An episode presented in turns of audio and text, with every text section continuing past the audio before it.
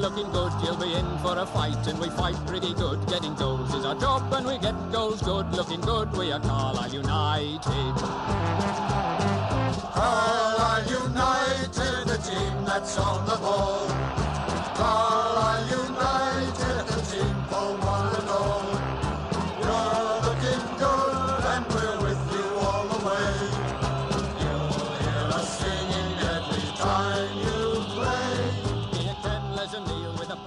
Top of the league and having a laugh. Hello, everyone. We're back. The Brunton Bugles back for the new year. Happy New Year to everyone listening. Um, hope you've all had a good Christmas and uh, not eaten too much over the festive period.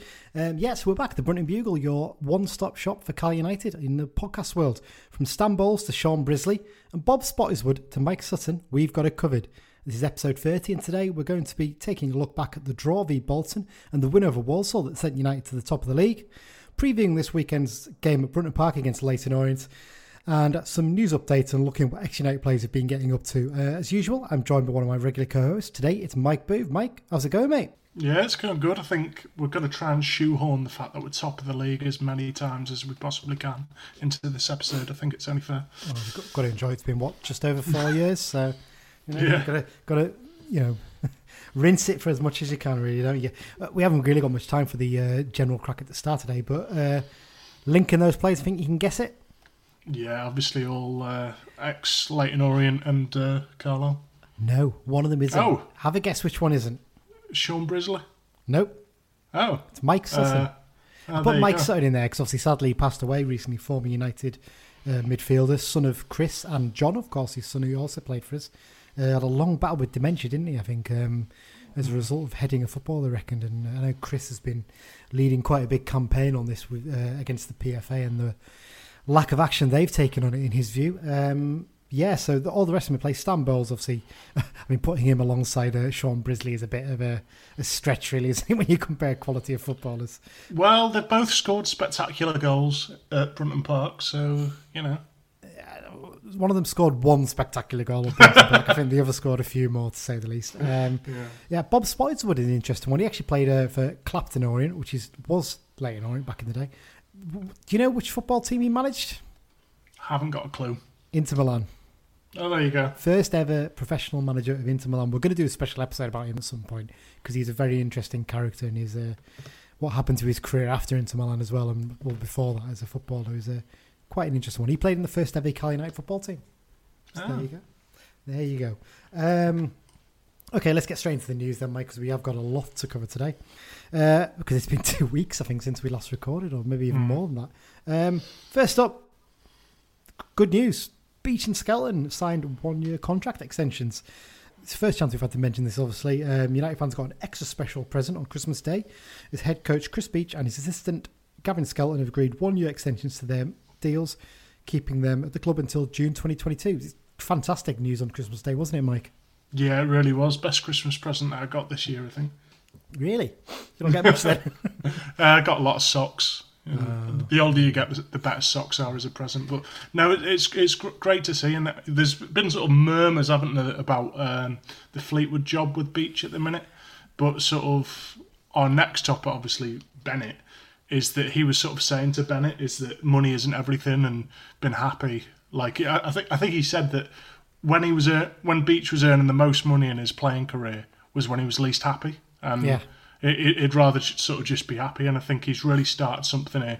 He's got Bennett to stay. Bennett stayed because of him, so I, th- I think Beech is obviously going to stay as well. He's only just signed a contract. We obviously haven't got any news on the rest of the uh, coaching staff. I think Steve Collis is the keeper coach. Um, hopefully, we'll get some good news on that one soon because he seems to have done a good job with Paul Farman. But uh, yeah, so uh, on to the next one, Mike, and it's, one- it's one that uh, you've uh, touched on there briefly, but uh, I think this club sums it up best. You know what? I'm not leaving. I'm not leaving. I'm not leaving.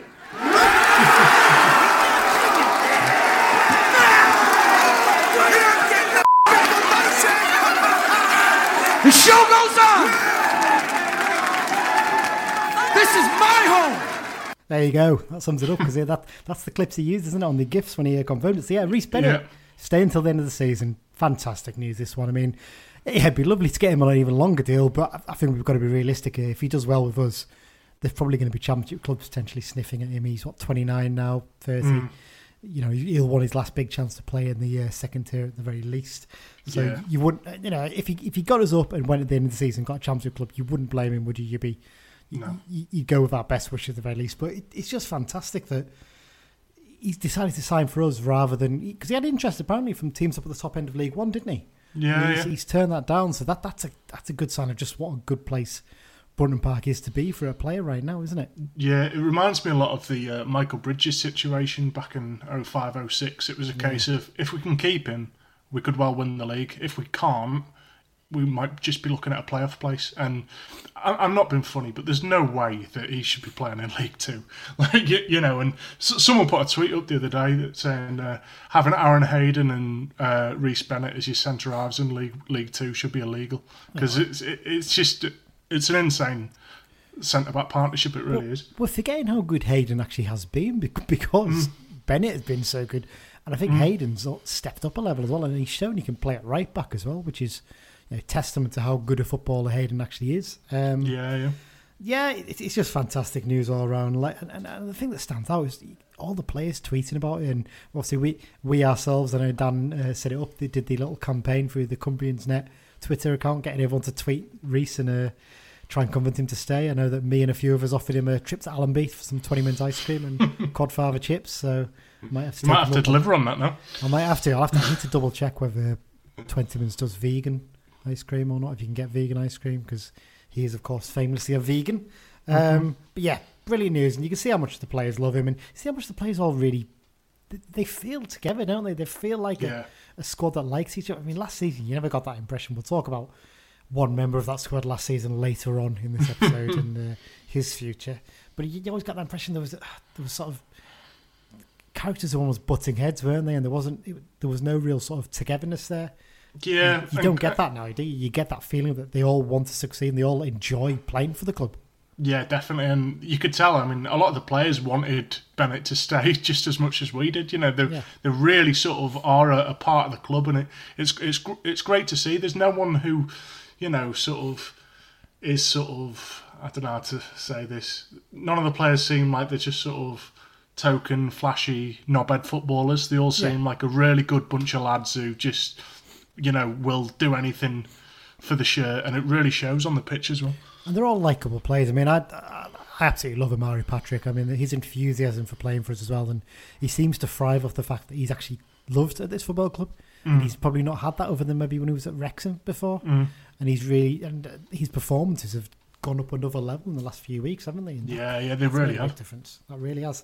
Um, briefly, uh, again, touching on this one is the fact that um, Beech and Bennett have also been nominated for the uh, Player and Manager of the Month, haven't they, for December for League Two? Fantastic that. And I, I have a feeling Bennett probably won't get his because it's uh, Max Watters is up for it, isn't it? And he's done phenomenally well at Crawley over the last month.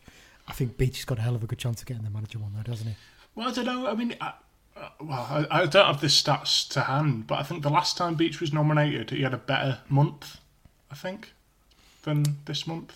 Possibly. I'm not 100%. But Yeah. I, I just have this feeling that because the Forest Green manager hasn't been nominated for him. and they obviously the only team that beat us. So you'd think you never know. You never know. We'll have to wait and see. Yeah. Anyway, uh, I don't know when they're, they're confirmed. Hopefully in the next few days. Pro- Probably tomorrow morning when this comes out. I imagine after we record Yeah. it'll be sod's law. But um, but yeah, uh, another bit of um sort of contracty sort of news. I mean, this one's a bit not hundred percent confirmed, but it seems to be. Is there Joshua Kayode seems to be staying, doesn't he? Um, just sort of news came out today, wasn't it? Paul Warne, the Rotherham manager, I think he was doing a, a pre-game thing ahead of their FA Cup tie this weekend, and he was asked about Kayode, and he said he's really happy with the progress he's making, and you know other clubs are showing interest, obviously, in him and things like that. But he's basically confirmed that he won't be recalled by Rotherham to be involved in their squad. He's going to mm. stay out on loan. Now, there's no confirmation there they'll be Carl United, but the reports that Radio Cumbria seem to be getting is the decision's been left with Kayode himself as to whether he wants mm. to stay or he wants to go to a club at a higher level, League One, potentially Doncaster being mentioned, I think, in a few places. Um, but he seems happy here, doesn't he? And he, he put a Yeah. tweet up the other day with a little blue circle on it. You know, very cryptic, and he seemed really happy to Mm. see that Bennett was staying. I, I can't see him going anywhere else. I've, I'm sure he's looking and thinking, "This is the best chance I've got of getting promotion this season. Yeah, exactly. Why- And Why go anywhere else?" Exactly, and as I've said all along, when you hang up your boots, you, you want to show your grandkids your medals, don't you? You don't want to tell them about the time you finished mid-table with Gillingham, so... Yeah. So, so ho- hopefully, hopefully he's going to stay with us and uh, earn himself a, a promotion. And hopefully his uh, his agent's behaviour on Twitter was just him being a little bit of a naughty boy, shall we say? um, other loan news, obviously, we, I didn't put it in the running order, Mike, but the uh, of the other loanees, they've all gone back, haven't they? Um, Dewhurst has gone back. Mm. That that one was a bit more. I think they would have liked to keep him, but you you can't really be leaving Norman out of the squad, can you? So it's one of those No. ones. I think if Farman hadn't done so brilliantly well at the start of the season, Dewhurst might have got his chance and might have been in the team right now. But Yeah, the way things have worked out, just just the way it is, isn't it? And I think there's a feeling like if, let's say next season, let's say Farman left or Norman left or something, you know, could always go back and potentially bring Dewhurst back to the club, possibly. But just one of those ones, isn't it? The other two, Connor Malley, I don't think there's any particular yeah. worry about him going back. It just never worked out that one. Obiero, an interesting one, isn't it? Because there No. seems to be a bit of consternation there in terms of how it's happened. I think it sounds like Beech might would have preferred to maybe kept him a little bit longer, but Huddersfield have called him back because he hasn't been getting game time. But what what were they expecting? Mm, He's not going to get in the team ahead of the front three currently. He's not better than Toure. He's not going to ahead of him. Uh, he wasn't going to get ahead of Reilly. We'll touch on him in a minute. Mm, Um, yeah, it's one of those weird ones. It, it might spoil the relationship loan wise there for a bit. Although yeah. they are Beech's former club, so maybe I'll have a good link there. I don't know, but But at, at the same time, these players have gone back, and obviously, you know, the next point, Gavin Reilly, obviously, he's gone. So that's probably freed up quite a bit of the wage budget, which enabled us to keep Bennett, perhaps. yeah, I, I wonder that. I, I, imagine the, the loanies that have gone back were not on massive wages, probably No. in terms of thing. But it is money saved at the end of the day, and if they're not getting used, and we've seen young players come through who can fill that role without needing them, then Yeah, definitely. what's the point? Um, so yeah, move on to the next one. Gavin Reilly. So obviously, sadly, Gavin's left the club. He's returned north of the border. Had his contract terminated by mutual consent in the late afternoon. I think it was basically done to sort so he could basically make his move, wasn't it? He signed for Livingston uh, in the SPL uh, on an 18 month deal. It's a good good deal for him, to be fair, isn't it? You know, Yeah. you can't argue with that. And I, I f- I feel a bit sad for him, really. It, it, it's one that's it suits both both parties, doesn't it? Really, just didn't quite work out for him. I don't, I don't. I think when you look at the tweets and the posts on Facebook about him, there's not a bad word said about him. There's not one saying, "Oh, we got rid of a donkey here." I think most Mm. people just accepted he just didn't quite fit in the system, and it never quite fell for him, did it? In some of those league games, Yeah, I mean, he, he had a couple of decent chances, didn't he, in, in the games that he played that he just couldn't quite put away. But Jon Mellish had that in his first sort of few games until he until he got scoring, you know. And so Reilly was never going to get that run in the team, was he? Was no, exactly. Yeah, so you know, it's it, it's a shame, but sort of there's no sort of hard feeling in uh, his departure, really, is there? Yeah, he just like I say, he's just a bit unlucky. He just need he just needed to find himself a, a club where he's going to play maybe a little bit more often, and you know he's done well north of the border before. I think you know this is a chance for him to play in the top flight up there as well, and I'm sure he, you know Mm. he'll, he'll be happy up there. And you know all the best to him. I've- I think he had a couple of decent games though as well. I think that that game against uh, was it Port Vale, I think. The Mm. away game he filled in for Kayode when he was on international duty. He had a fantastic game. That one, he he worked his socks off, and he he didn't really have any that many clear cut chances in that game. He had one, so it's just one of those ones, isn't it? Um, All the best to Gav. You know, it's, um, in terms of replacing him, um, Beech has confirmed, doesn't he, that he'd like to have another look at Chedwin Scott, the trialist who played in the reserve game Mm. before Christmas. One problem here is we're probably going to be difficult to arrange bounce games, isn't it? The ones that aren't Yeah. official ones. How, how are they going to do that? I don't know. Mm. So whether they just get him in for a little bit more training and decide, I'm not sure. I've I've heard rumours of other trialists potentially coming in. How, how are they going to fit them in as well? I don't know, but Mm. we'll just have to wait and see. Um, but yeah, uh, next up, the Harrogate game obviously abandoned. We'll sort of briefly touch on that now, Mike. It, how that game went ahead, I'm I'm, I'm still baffled by. Mm. It, it was pretty clear beforehand where the problem area was. There was some heat lamps over it. It was an hour half of the pitch we were defending. The fact that Harrogate changed ends at the start should have been a bit of a giveaway Mm. Yeah, to the fact that there may be a problem with that half the pitch. And their fans were saying, "Oh, there's nothing wrong with it." Well, why did your players change ends then? So, yeah. there was no there was no wind. There's no obvious advantage in terms of Yeah. wind, and you know, clearly that's the way they normally kick towards. If that's the way they went before Mm. the game, the way that we always defend the Warwick before a game unless we get switched around. So Mm. it, it's yeah, it was a bit of a weird one, and I don't know why the ref. It, it was all going to get worse, and clearly it was touch and go. Mm. Sensible thing surely would have been say, look, let's just call off because it was. It's been rearranged really quickly, hasn't it? So the game's going to get Mm. take place now on the Tues next Tuesday, the twelfth of January, to seven pm kickoff this time. I think that's going to start becoming the uh, the in vogue thing again, isn't it? With the games behind closed doors, sadly. Yeah. Um, Well, I mean, like I, I do some work up near Harrogate sometimes, and like that, it's just one of them places where there's just always going to be snow. It's always like a lot colder than somewhere else that could be like ten miles away. So, like, I wouldn't be surprised if next Tuesday it's called off as well, and they're going to have one hell of a backlog um, in the running. I wonder if playing it at seven o'clock is a bit of an advantage there, though. It gives it a little bit more less chance of it going too cold.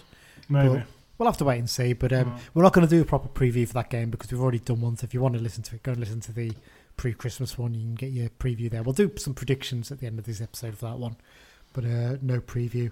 Um, just a bit of luck, really, isn't it, for us? In the sense that it's that it uh, got abandoned because we, we looked a bit shaky at the start, really. Um, Mm. but hey ho, just one of those ones. Um, yeah, and I think that's it. The only other bits to cover really is the fact that sadly fans are not able to go to games again now, are they? Because of uh, No. the change in the tiers. And I saw an announcement just before we recorded tonight that the EFL have confirmed there's going to be twice a week COVID tests for every club and every player, obviously Yeah. now. And I can only see more games getting called off as a result. So key thing for us is to build that points per game up as quickly as possible. Yeah, well, uh, at- the same time as sort of you know fans can't go to games, um, there's been quite a few games in recent years where the pitch has been all right, but the police have said, "Oh no, it's not safe around the ground for the fans." Yeah, so a problem yeah, exactly, that's not an issue. So, you know, you, you might lose some games with COVID, but might gain some games that would otherwise be called off because there's no fans.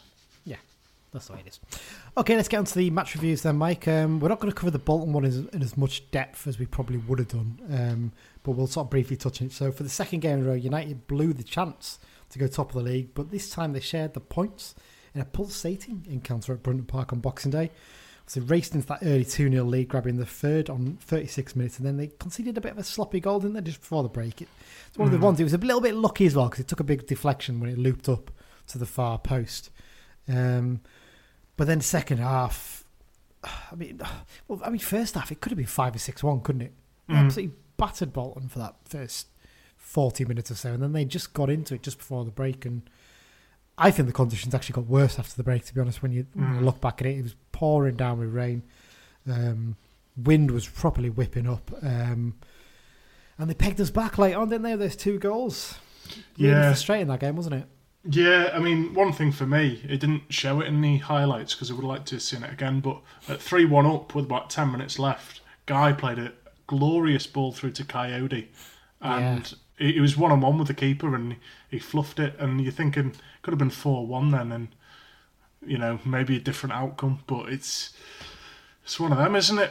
You know, um, and obviously their lad who scored the equaliser should have been sent off, and Well, But- let- let- let's briefly touch on that one then about how poor the referee was because I've seen some Bolton fans you know, bitching about it on Twitter and complaining and saying, "Oh, you know, he, you know, the first booking got given, he won the ball, it was a good tackle." Well, actually, if you go back and watch it, he does win the ball, he slides and wins the tackle, but he's got a fistful of Patrick's shirt, so Patrick can't get to the ball. That's mm-hmm. why he got ahead of him. So he didn't clip him with his feet, but he pulls him back with his shirt. So the ref's got it absolutely spot on in booking him for that. What he did do was bottle out us giving him a second booking when mm. he totally took out Kayode, like way after the ball had gone, and we were clean away. This was a, I think this was still three one at that point, wasn't it? Mm. Um, and then obviously he sends him off late. On. The one he sent him off late on, it, this is nothing tackle really. N- mm. ne- wouldn't normally be a booking other than the fact that he'd let him off for the one previously. yeah, exactly. So, sods all that. I think if, it, if they'd gone down to ten men, I think we would have comfortably seen that game Yeah. out. Um, but just the way it was. And But I mean, well, th- one of the things this season that I've noticed th- these games where we have dropped points, there's so many. Oh, shoulda, woulda, coulda. You know, if if only this had happened, if only that didn't happen. Like, you know, you can sort of. It's such fine margins that's costing us points, whereas previous years we just weren't good enough. That was why we weren't. That's why we were dropping points at the end of the day. Yeah, um, I'll briefly touch on the couple of talking points from this game, then rather than doing it combined with the Walsall one. But um, we we talked about the dreadful refereeing, but let's talk about Ian Evatt's comments before the game. I mean, some managers just never learn their lesson on these things? He, he, he, he sort the way he did it. He almost did it as a backhand compliment. So they're very direct. You know, that's the way they play. Yeah, fair play and blah blah blah. And then he said they played a game against Cheltenham recently. The only game they lost. I bet that was a thrilling one for the fans. I was like, well, actually, you know what?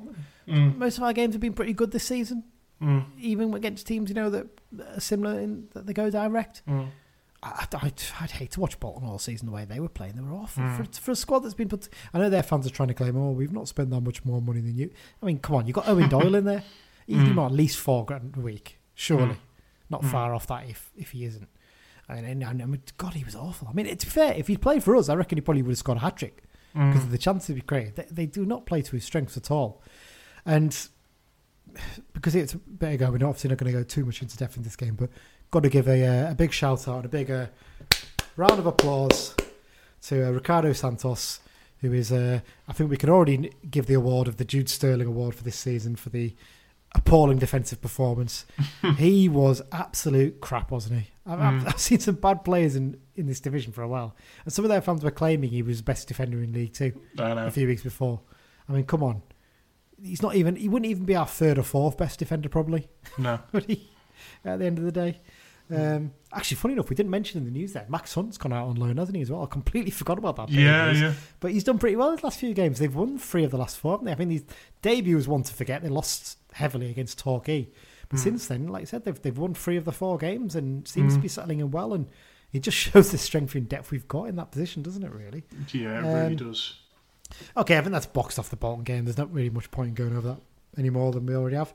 So let's move on to the uh, first game of the new year. Uh, Walsall nil, Cal United two. Um, obviously, with the Harrogate game abandoned, um, United missed out on the chance to go to the new year top of the pile. But with a string of our rivals seeing their games called off at the weekend, the trip to West Midlands to face Walsall presented the chance to go top of the pile for the first time since 26th of November 2016 when we beat Mansfield Town 5 2 at Brunton Park. Charlie Wyke scored a hat trick in that game.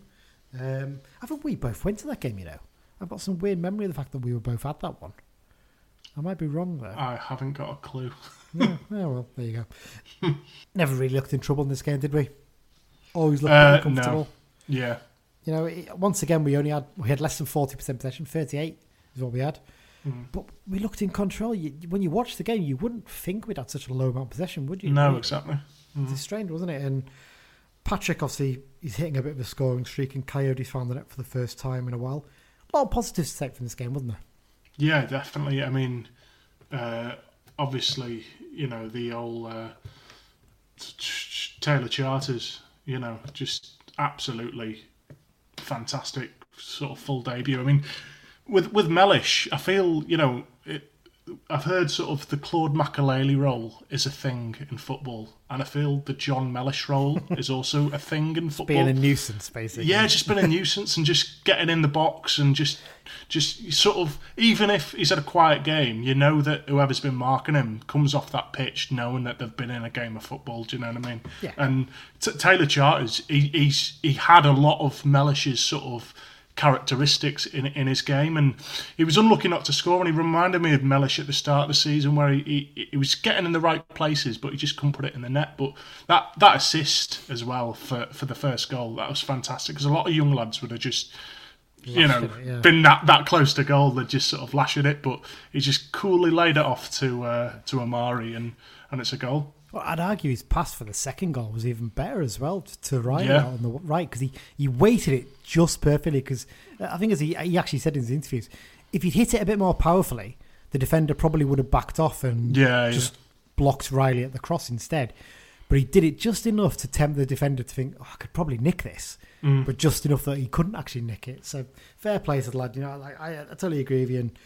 And um, slotted into the Mellish role very well. He's kind of a bit more refined Mellish, isn't he? He's, he's probably a little Yeah. bit better on the ball, a little bit better of passer. Not quite as physical, Yeah. but for a young lad, he's, he's a good size. You know, he's clearly Yeah. worked on that. And, I mean, I mean, you say not quite as physical, but there was a moment uh, I can't remember what, even what half it was in now when he sort of got shoulder to shoulder with the uh, Walsall defender, and he managed to, just to sort of wriggle and get across to to the to the byline with the ball, and you know he, he tried to get across in, and it, it came out for a corner. But a, a lot of sort of young lads, if they go shoulder to shoulder against a football league defender, you know they just get shrugged off the ball. But he he really sort of seemed hungry and desperate to sort of win every ball. oh yeah, he's not just not quite as big and physical and as imposing in that sense as Mellish is. Oh, but, no. but again, the day he's only nineteen, isn't he? So he's only going to Yeah. get better, hopefully. Um, so yeah. A bit of a surprise that he started for Dean Furman, but actually, when you think about it, they're very different players, aren't they? Really, so Yeah. maybe not as much of a surprise as we, we, made out. Um, got to keep his place against Orient, surely. Yeah, well, I mean, we don't know what's going on with Mellish, do we? But um, yeah, I mean, for me, yeah, he's done absolutely nothing wrong there to get dropped. I mean, it it shows in- in general, really, just how much depth we have when, Yeah. you know, I mean, We'll cover how that in a minute as well, won't we? We've got a bit more depth, but yeah. Yeah, I mean, how many players, technically speaking, were absent for that for that Walsall game? What five, six? Like I've Torre was out, Anderton was out, Riley, uh, Tanner. yeah, Uh, Ra- Riley, uh, yeah, exactly. You know, we, There's were missing at that. least. A- Any, any other team, you're missing that many first team players and you struggle. But the lads who we have in all positions who have just sort of come in, done a job, they've, they've been fantastic. And Beech must have one hell of a headache. Yep. Well, we'll, we'll go into a bit more depth about the uh, squad depth uh, shortly. It's one of the questions we've had submitted for today's episode. Um, yeah. Uh, so obviously that that that result obviously means the fact that we're t- now top of League Two. Got to mention it again. Thirty nine points from twenty one games. So, I mean, one more win. If we beat Forest Green, we'd be sitting on average two points a game.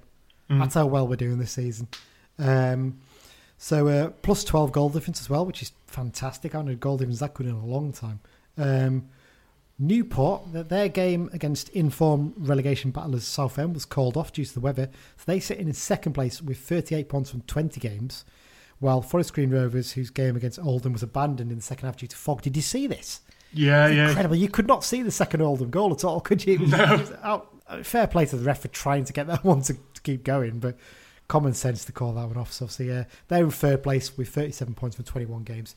Very tight in the playoffs, though, isn't it? 2 mm-hmm. points separating fourth place Cheltenham on 35 from ninth place Leyton Orient, our opponents this weekend, on 33. I think mm-hmm. Orient played one more than most of the other teams down there as well, though. But um, but yeah, it, it's really tight in there. Now, what I'd say about obviously Newport have got that game in hand on us, but with their pitch and the way it always goes, inevitable they're probably going to have a couple more called off, and they could have a fixture backlog, which Yeah, could cause them real problems, couldn't it? So Yeah, and they've lost a few players now. They had a few loanees. Um, I think Derek, Devitt's staying, isn't he? I think that, that's what I've Yeah. read somewhere today. But yeah, they've lost Scott Twine, who's been fantastic for them. So that's a real positive for us in a sense. But um, but yeah, um, let's get on to some of the talking points. Then. We've obviously we've already covered charters in a bit of depth there.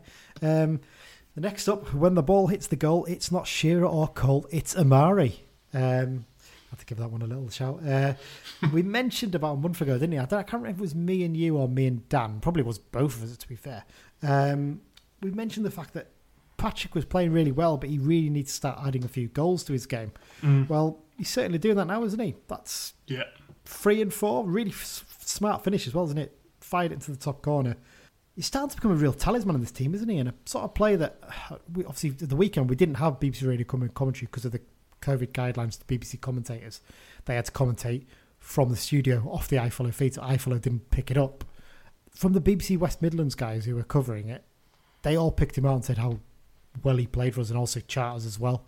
So clearly, opposition is starting to notice just how good he is. Yeah, I, I think as, as well. You know, he- I mean, you know, I'll admit I was saying a few months ago that I could only really see him as an impact sub, and he's completely changed me around. Like I think it, uh, uh, you know, bear in mind he was coming back from injury as well, wasn't he? And Yeah. He, as he's got fitter, he's just got better and better, and. You know, again with his sort of pace and strength, like you come off a pitch having marked him all game, like you really, Oh yeah, you, you, would you not know fancy about it. him, would you? Not in the slightest.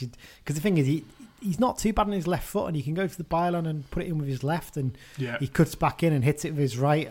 He just must be a nightmare to defend against. Yeah. He's a lot more like that, in, unlike Kayode, who is more of a central striker doing a roll out wide. Although he's very capable of doing it, he he can interchange a lot more with Alessandra, whereas Mm. Patrick sticks to that wing quite a lot, doesn't he, and just cuts inside Yeah. for the shots. So, so yeah, I think he's been fantastic. Um, next up, case for the defence. These are this is the last one of the ones I've picked out for us to talk about. Um, there were a few concerns, weren't there, when Tanner got his injury and obviously Anton had to self isolate that we'd start to see a few cracks appearing in the defence, but Mm. take away that balmy game against Bolton. The makeshift back four is doing pretty damn well at the moment, isn't it? to be fair, no complaints at all. I mean, Hayden's settling in really fine at right back, and it's one of those questions: Does Anderton come straight back in at the weekend, or should we make him wait his chance? I mean, McDonald's done really well coming. I think McDonald's probably looked better than he did before he got in, injured. He's Mm. come back in as well, so it's one of those ones. What change do you make, or do you make Anderton wait and fight for his place? Well, I mean, for for me, I'd, I'd like sort of just to have the Hayden Bennett centre back pairing ideally. Not that McDonald's done anything wrong, but I just feel that that centre back pairing is just brilliant. But I mean, to for- do that, you'd you'd have to put Anderton back at left back and move Armer back to right back, wouldn't you? And I think Armer looks a lot more comfortable at left back, and I think he's been playing brilliantly there. Yeah, well, that's the thing. I mean, you know, when everyone's fit, I honestly think that I might prefer Armer at left back to Anderton. Which might be a slightly controversial opinion, I don't know, but like he, he just he, he's he's quick and he's strong and he, he can he can play the ball well with that left foot as well. I mean, the um the second goal against Walsall, it was him that sort of did a, a driven pass sort of over their defence into Alessandra Yeah. that caused a lot of problems. He he just like he, he he gives us something else, and I think Anderton should have to fight for his place back in the team. But with him being captain and all that, he might just you know get his spot straight back in the team. But you know, it might be Anderton left back and um, Armer right back, and then um, Hayden and Bennett centre back. Yeah, be a bit harsh on McDonald though, wouldn't it? Because like I said, I think Oh, I think he's done done really well. When he, I thought he had one of his best games at the weekend against Walsall, Mm. other than when he uh, completely took out Callum Guy with a tackle, which was a bit, Mm. a bit worrying, wasn't it? But um, but yeah, okay. Well, I've covered the talking points I wanted to do. So these are some questions we asked, some sort of general discussion points that I asked for on the Be Justin Fearnot group, and it's got some cracking questions in here actually. Uh, we'll start with a little bit of a, sort of, I think, a quick fire one really. Um, Mellish or Charters, with both fit, who should be picked from the start? And that question's from Mark Whitfield. What do you think, Mike? Well, see, I- I'd I'd say I'd say Mellish ultimately, but one thing that Mellish is it's quite a running tram with him, isn't it? Is he'll pick up a silly booking and then he is quite he's less influential over the game. So hmm. maybe start Mellish, and if he receives that silly booking, just put Charters in. I mean, Charters got a booking. Today, in that Charles got Walsall booking game early on, didn't he? but he was but he was still you know a big part of the game um, after receiving the booking whereas Mellish sort of tails off after a booking. So I'd start Mellish and I mean so, some managers they have sort of uh, the same substitutions don't they? Whatever the score is bang on 60 minutes they'll swap so and so for so and so and I think you know maybe do that but at the same time you know Mellish could run all day. You know it's, it's not a case of him getting knackered but you know. Yeah, it, it's an interesting one. He's had a nice little break as well, and obviously recovering from injury, we presume. I mean, there's a lot of room to add transfers. I think it's absolute nonsense. I think that's Mm-hmm. just some someone putting two and two together based on what guaranteed to leave tomorrow night Yeah, but, you know. exactly. Putting two and two together based on what happened with Branthwaite last um, Mm. last winter, it's, it's not the same situation in the slightest. I, I'd agree with you. I, I think I'd probably start Mellish at the moment. It's an interesting point about the you know managers having regular subs. I, I think actually what this does now, now we can see that Charters is capable of playing at league level. It gives Beech another option from the bench because mm. previously he was quite reluctant to bring players on other than the ones he always did. Like Riley was generally his go-to one, or Toure basically were the only ones he'd bring on. Now he knows he can freshen things up and give Mellish a little bit of a rest, and mm. bring on Charters and keep Mellish uh, uh, fresh for the next game. Yeah, I mean, some games as well, Charters wasn't even make, making the match day squad. You know, he, he's been left out of the, the match day squad. Well, so, he should be guaranteed now that either him or Dixon is going to be on the bench due Yeah. to the fact that Riley has now gone, who was our academy player, basically, wasn't he? So. yeah. So yeah, yeah. Uh, next up, is a question from Grant Carey. He's one of the moderators on the Be Just Unfair group. He said, "Is this the strongest squad in terms of decent squad depth we've had in year, for years? even in 2016-17, we had a strong 11, but had to pad out the squad with substandard players like Tomlinson, Ward, Hooper, and Bailey. Oh, God. Some of those names make me shudder just thinking of them. Mm. I think that was Joachim that season as well, wasn't it? Because that was who we spent the the, the 10 grand. We, oh, God, can you imagine what Chris Beech would spend that 10 grand on now compared Oh, to what no. Curle's spending? Yeah. It's one real weakness. Curle could put together a strong 11, but beyond a couple of subs, it, it was so weak, that squad at times, wasn't it? It was Mm. frightening when you look at some of the players we had. And the fact that he had zero interest in the youth side of this team as well. Um, Yeah. yeah, I think I think it's the strongest squad. Other than at, at this level, it's the strongest squad we've had since 0506. We had Yeah, a couple of stronger squads, obviously 07 08, probably 10 11, 11 12 at League One level. Mm. Um, but yeah, I think this is the strongest squad we've had, probably at this at League Two level at least since 05 06. Definitely, I, I think when you look throughout it now, there's there's competition in pretty much every place, bar maybe right back, but we've got players who can slot in and do a job there. So Yeah, exactly. there's a lot of talk about. Should, we'll get onto transfers in a minute, but should we sign a right back? I don't think we need to. I think No. that'd be just a waste of a wage for bring someone in to cover four or five weeks max. Mm. But I mean, for, for me as well, I mean, the 16 17 season, while things were going well, I still had reservations over how many players were good enough for League One. And now I, I don't have them reservations, but there's players now who they're not necessarily the first name on the team sheet. They might sometimes be on the bench who I would still have in League One. You know, players like Jack Armer, you know, bear, bear in mind we've been raving about Colin Taylor Chart. Riley, yeah. Yeah, well, bear in mind, you know, we've been sort of saying that Taylor Chart is brilliant, only 19. Jack Armer's the same age. Yeah, you forget that actually, don't you? Yeah, exactly. So um, even you know Farman, exactly. You know, I think he's a solid, solid keeper. There's not many who had sort of cut loose. Should should we go up? Yeah, that's, it's a fair point. That is quite similar to when we went up last time, isn't it? Really, there wasn't a huge amount needed done. You just need to trim the edges, really. You like your likes of your homes and your your Chris Billies and people like that. Sadly, um, had to sort of look and move them on. I think it, if we do go up, it, probably be similar. I think you'd, you'd maybe hmm. look around the edges and pick out the bits you didn't want to keep. Um, yeah, I agree. I, I think it is the strongest squad. I think, like I said, we've, with those concerns in defence, but I think those concerns have been allayed totally by the last few weeks, mm. and the fact that you know we've got we've been able to send someone like Hunt out on loan to get games, and mm. I think with Hunt, his contract's obviously up in the summer, but there is an option in there. I wonder if the club might say at the end of this month loan at Yeovil, if you want to stay there, what we'll do is we'll trigger your contract for another year, and you can stay out on loan or go out on loan somewhere maybe a little bit higher.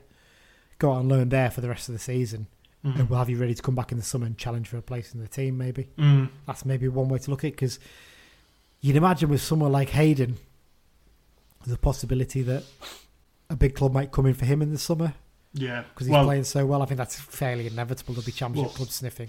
Bennett's contract's up up in the summer as well, isn't it? So Yeah, you know we could well. potentially have no centre halves next year, regardless of what But I mean, like I said, McDonald, I think looks a player who'd be capable of doing a job at the high level as well. So yeah. So yeah, and like I said, I mean, midfield we've got an emb- embarrassment of riches actually when you look at it. Really, you've got Mm. the likes of your first choice arguably is Guy, Mellish, and Riley, but then below that you've got Divine who's shown he can come in and do a job for Riley. You've shown Mm. Charters can come in and do a job for for Mellish. You've shown that Furman can, can do a job for Guy. I Mm. mean, Josh Dixon's one I think that he's going to take a few years to develop maybe because of the Mm. kind of player he is, but they clearly rate him. I'd imagine even if he doesn't get a huge amount of game time second half of the season, they probably want to keep him because he, he's a player maybe do better at a Mm. League One level possibly. Sounds ridiculous, I know, but I just think he will. Like I said, you look at it, you've got two midfields there, basically. You've got a player to cover each position in that three man midfield comfortably. Mm. That's that's Well- the way we are. Exactly. I mean, Guy for me, he's got to be the best defensive midfielder I've seen in a long, long time. If Is he defensive? I'd say he's box to box more than defensive. well, I'd, I'd say the only off thing he's missing is off- goals, isn't it? Yeah, I'd say of the three, he sort of sits the deepest and makes the most interceptions and the most tackles and, uh, and all the rest of it. But he's just absolutely class. I mean, when um, you know we're thinking of man of the match for the uh, for the Walsall game, he's just a solid eight, nine out of ten every single week, and he's his own worst enemy really because he won't win man of the match because that that's just sort of the level of performance that you It's true. expect from him now. You know, Ar- so- Arguably, he was as good at it as, if not better than Charters, but because he, he Mm. set that standard, you, you don't think he's playing particularly extraordinary, do you? You just Mm, that, that's the way he plays. You're Yeah. right. And like I said, uh, if you're looking further in squad depth, in attack, well, you've got a front three that picks itself. You've got a player in Toure who's one of the best players in the division at the start of the season and can't get in the team now. Mm. You maybe do need to add a couple of players in there, possibly now that Riley's left and Abiro's gone back. You know, you're looking a little bit thin up there. But he Mm. clearly rates Sam Fishburn as well because he's been on the bench last couple of games and he, he- Yeah. he's one that I think a lot is expected of as well because he's starting to find the net regularly yeah. for the youth team. Well, so and Be- Bell came on as well uh, against I com- Walsall. I completely forgot about that. Yeah, Lewis Bell came on and he looked lively as well. He he was harrying players and Mm, you know they clearly uh, he's one they do think a lot of as well. So mm. fantastic, really, to see that. Um, so yeah, Grant, I think we've covered yours one in, de- in depth. There, let's move on to some of the next ones. We've got a few more to do cover. Um, if there's an opportunity to strengthen in, during the window, what position and player type would do you think the squad would benefit from? Uh, that question was from Luke Anderson, and Dan Garlick asked a very similar question, so I've tied these into one. Um, personally, I, I just think maybe a, an attacker or two, possibly. Yeah, But bar that, I, I, we don't we don't need a midfielder. I don't want to sign a right back for the sake of covering Tanner for a few weeks because by all accounts, mid February at the latest, he's going to be back. I, there's no point in signing a player just to fill a squad place who then wouldn't be involved. Mhm. For me, we've shown we've got players who can fill in those roles and are more than capable of covering. So no, I wouldn't sign a defender. I'd, I'd potentially sign Chedwin Scott and one of them maybe in Mm. attack. That's Yeah, what I that- look at. that's it. Yeah, I mean, there's enough competition as it is. To to be honest, you know, uh, I think Beech must have serious headaches with, with some positions. Like, Yeah, definitely. Uh, I think that was covered that one quite quickly there, Mike. Um, next up uh, is from Ross Parkinson, and the question is, what's the most ridiculous transfer rumor so far? Mine would be Nick Pope. Um, I'd probably agree with that one. I mean, just not You know Nick what? Pope. That would be ridiculous. Not Nick I Pope, think you're thinking Tom Pope. Tom Pope.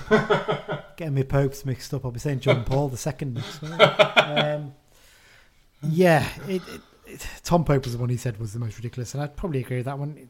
Tom Pope's not going to leave Port Vale anytime soon. No. Um, my advice to anyone listening to this, right? And I'm, don't think Ross is one of these people. Don't take any notice of those Twitter accounts, the EFL Mhm. hubs or EFL transfer update ones on Twitter. They're talking absolute bollocks, basically. Not none of them are saying any truths. Anytime they do get it right, they've basically spotted it on one of the club message boards or someone who is in the know. I mean, they're they're the ones pushing the Jon Mellish rumor, which is absolute crap as well, by the way. the the John Akinde rumor of a few years that, ago. that, that was a belter, wasn't it? because that forced because Barnet did a full on press release, didn't he, saying like, no, there's been no bid received and all the rest of it. It's just they're just nonsense. So Yeah. I'd probably I'd probably agree. Yeah, the the Tom Pope one and bar that just, it's just they're, they're not true. Those rumors they're just not. Uh, the rumor we've heard is I think it's Brad Brad Lyons. I think it is from um, Blackburn's been linked. Mm. He's a midfielder. So I don't know if maybe we'd be looking to send someone out or Divine's out for a bit longer than we expect. I, I, I don't know with that one really, but interesting. That by all accounts, he's one that Beech has been watching and he's very keen to sign. I mean, so- I was gonna, I was gonna say that Lions. Yeah, I mean, I was gonna say that Lions would add bite into the midfield, but I'm, I'm not gonna because that's just know. Every time. Every time. You get warned not to do them, but you do. Um, okay, let's move on to the next question very swiftly now. Um, uh, this one from Lee Beatty. Let's try and keep this one brief, Mike. Uh, should Holdsworth be getting more credit for his part in building the squad this season? Maybe he should get an extra roll deck or two as a re- reward, but but yeah, look, it- it is a fair question actually. Um, maybe he does deserve a bit more credit. I don't know.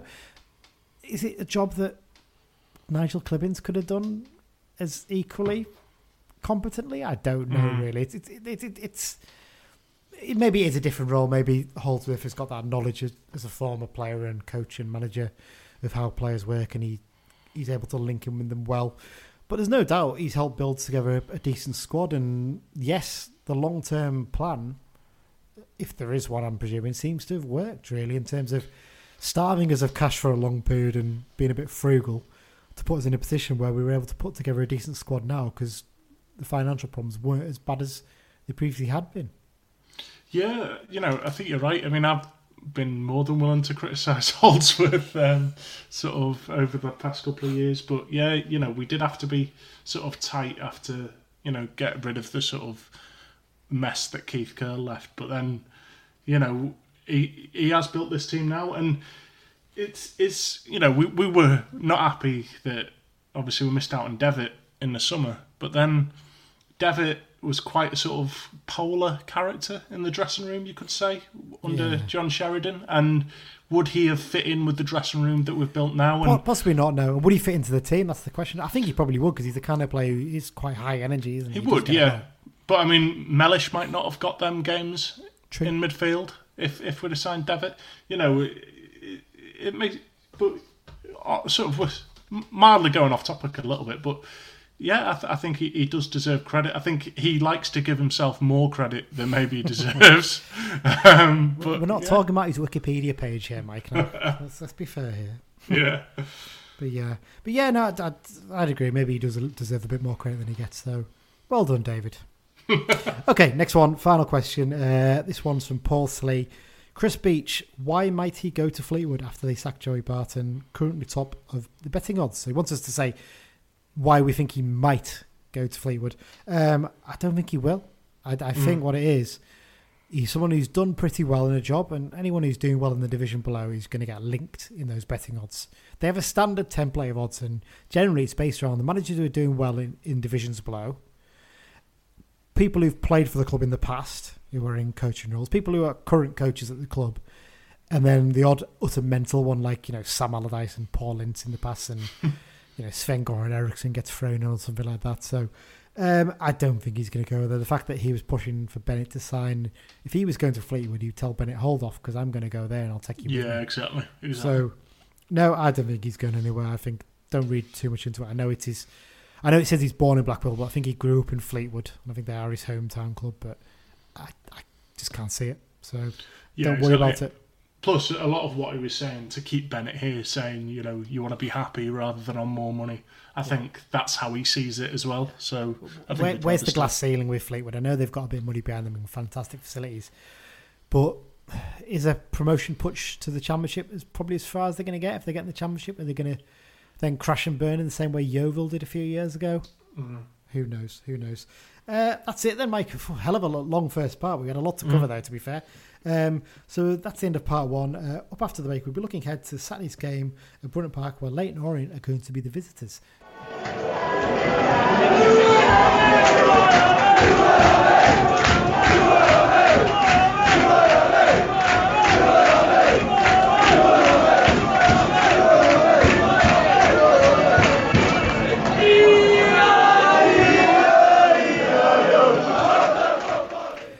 That chant seems very appropriate right now, doesn't it, to use the uh, half-time break, isn't it? Fantastic to hear that.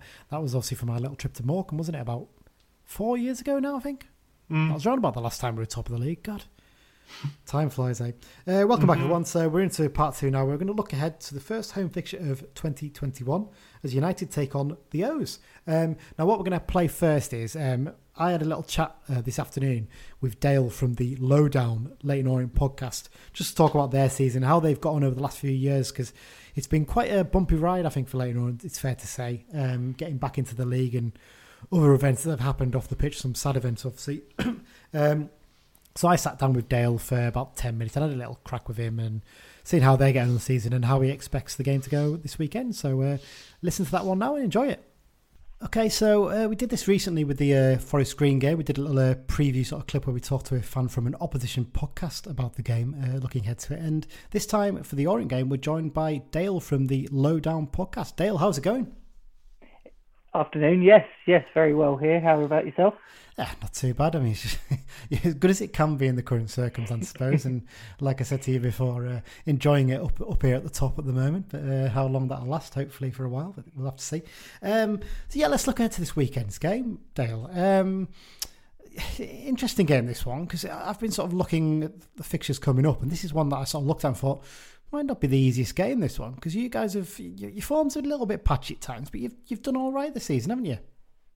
Yeah, I say it's it's been an interesting season because um, it definitely is patchy in places. Um, but when we kind of get ahead of steam, we seem to be able to put forward a couple of performances. Um, and obviously, the, the last couple over this Christmas period, it looked like it was going to be a tough period for us. But um, two clean sheets against Southend and Salford have kind of put us in a bit more of an optimistic mood. Yeah, I think normally you'd look at that Southend game and think it was a gimme, wouldn't you? But the way they've picked up form recently, actually, it's it's not a bad result, that is it? Really, when you when you look at things. Yeah, I think the um, obviously it being a bit of a derby, um, so that's you know that's always thrown on top of it, um, and it was a bit of a worry that they're starting to come into a form and then coming up against us in the derby match. Um, in reality, it could have been a lot more than two 0 um, That was probably the most dominating I've seen us be this season, um, but it's because for them you know, it's it's been a tough period. They've had a they've got only got a small squad, and I think it was too many games in a short period of time. Um, so I think we hit them at the right time. To be fair. Yeah. This is, I think, the second season back in the league for, for the O's now, isn't it? I think. And yeah. how, how how have you found? How do you think you guys have found it in the last couple of years? I mean, last season was a bit of a, a tough one, wasn't it? With what happened with Justin Edinburgh sadly passing away, so it's it's been sort of a bit of time for adjustment, really, hasn't it, for the O's? Exactly. Yeah, the first season was was hard on on all accounts. Obviously, um, the stuff that happened with with Justin's passing, um, and also you know the promotion. We we didn't have a, a, side that was ready, and we didn't get the time to properly rebuild. Um, so you know it was it was a lot of staying safe that season was was the most important thing. Um, since then, you know, we've we've kind of brought in a few. We've still got remnants of that National League side, which which does, you know, let us down at times. Um, but overall, you know, I think it's it's a lot more positive this year. I think coming into the league, um, the the one thing that you kind of realise happens is the fact that people take their chances more. Um, yeah. I think that there's a you know there's a lot of um, it's a lot better quality, and you get punished a lot easier than you would have done in the National League. Um, I do think that we have, you know, in reality, we still see ourselves as a League One side. Um, so you know, we've kind of we've settled we've settled as we would expect to, um, and I think there's still a few fans that are you know annoyed with how long the rebuild's taken. But you know, the, the rebuild needed to happen because of what happened with the, the Italian owners. Yes, I remember that spell. Um, I, I, know exactly what you mean with that because I, I, think I'm probably going to get shot down on Twitter for saying this, but I think some of our fans are incredibly unrealistic as well about our situation. And some of them are convinced we should be a championship club. And if you look at our history, we've only spent a short spell of our time in that division. But there you go. Um, yeah, it, it, it, has been a bit of a, a, long slog, hasn't it, for you guys to, to rebuild things? I mean, this season coming into it, you um, I think it was Ross Embleton was given the job full time, wasn't he? I think after last season, a brief spell with uh, someone else in charge. Um, how do you think he's doing as boss? Yeah, so um, it's this is one that will completely divide Twitter. um, I think that there's a lot of people that would have preferred uh, a bigger name to have come in, someone more established. Um, but you know, with with the way that we're doing it at the moment, and and with the the team that he has got and he has assembled, he, he's doing a decent enough job. Um, I do think that there are times when you could see that we would be able to, to push on a bit more, um, and he's still learning his role.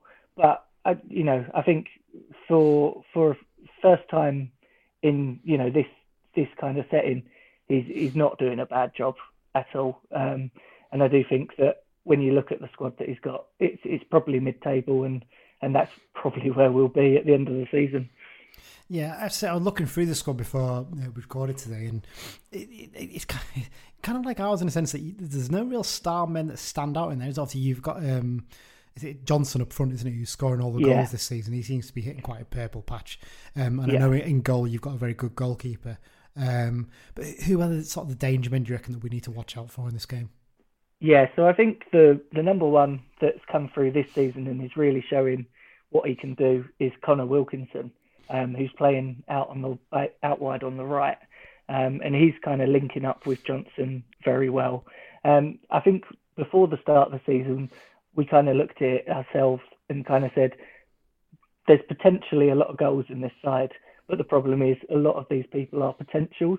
Yeah. Um, so Lee Angol, you know, if he if he hit the ground running, would score goals, but it doesn't seem as if he's hit.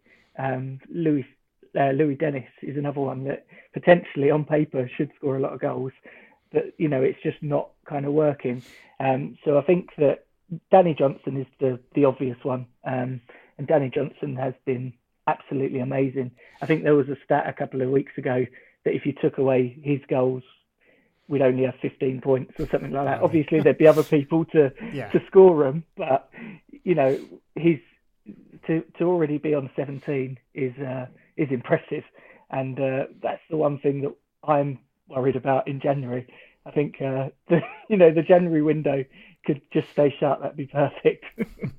I, think we're similar. Aren't we? I think we'll be we we're quite happy if we kept our squad together for now. Um, obviously, speaking about ourselves, about Carlisle, what, what what's your thoughts on us this season? What you've seen of us? Obviously, you've got probably already from highlight clips and stuff like that. And but are, are you a bit surprised at how well we're doing? Because I think we are as well. Yeah, I say it was um it was interesting there because obviously you look at, you kind of look at the the stats when um Beech first came in, and you were down at the bottom of the twenty first, weren't you, in, Yeah. in the league, and then obviously the the season got cut short and everything like that.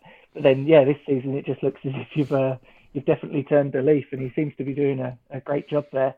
Um, and as I say, I think it's it's never a, it's never a nice one to to go up to Carlisle. At least it's not a Tuesday night for once. um, but yeah, no, I think it's it's going to be a tough game, um, and I can't see us getting much more than a point if that up there. Yeah. Have you got any sort of memories of coming up to Carlisle for games? Have you been up before, or have you? Is one you've never done? It's it's one I've never done. Um, as I say, it's unfortunately it's yeah yeah no it is one that I would like to do. Um, but I do think a, a couple of the seasons they have been Tuesday nights, and uh, it's just that doesn't sound like something that uh, doesn't sound that appealing. But no, it is somewhere that I definitely want to get. And I think talking about you know the the pandemic, I definitely think that it's it's put a lot of things in perspective in regards to you miss football, don't you? I know Oh, you can actually watch you can actually watch more games than you've ever watched before Yeah. because everything's streamed. So you're streaming home and away, you're streaming the cups, you're streaming everything. But It's not the same. the is it? worst part, no, the worst part of a football day is the 90 minutes of football, isn't it? Oh, the yeah. whole idea is the, uh, you know, it's the, the experience of going out and meeting new people and, and going to new places. Um, so yeah, no, it's definitely on the list. And uh, Carlisle, well, probably not next year if you get promoted, but when we meet again, I'm sure I'll come up. Yeah, it's interesting to say that. About it is all about the day, isn't it? And I, was saying to you before, obviously we recorded a bit for your podcast. I, I actually, let you know, it's one of my favourite away days. It genuinely is. If you take away the northwest ones, because the northwest ones we generally get quite big away followings. We get big away followings for the London games because we've got quite a strong London branch. Because a lot of people Yeah. move away from Cumbria to London for work and that kind of thing. So it, it's always one. I think it's at the Coach and Horses. Always go there for Yeah. a drink before the games, and there's a few other pubs as well. And it just it, it feels like a good old fashioned football league away day, doesn't it? It doesn't. The ground's not a million miles away from the, the centre of the town and things like that. So it's yeah, It, it, it's gutting that. I mean, I, I live in that little bit of hope that fans might be allowed to the game because it's the second last game of the season, but.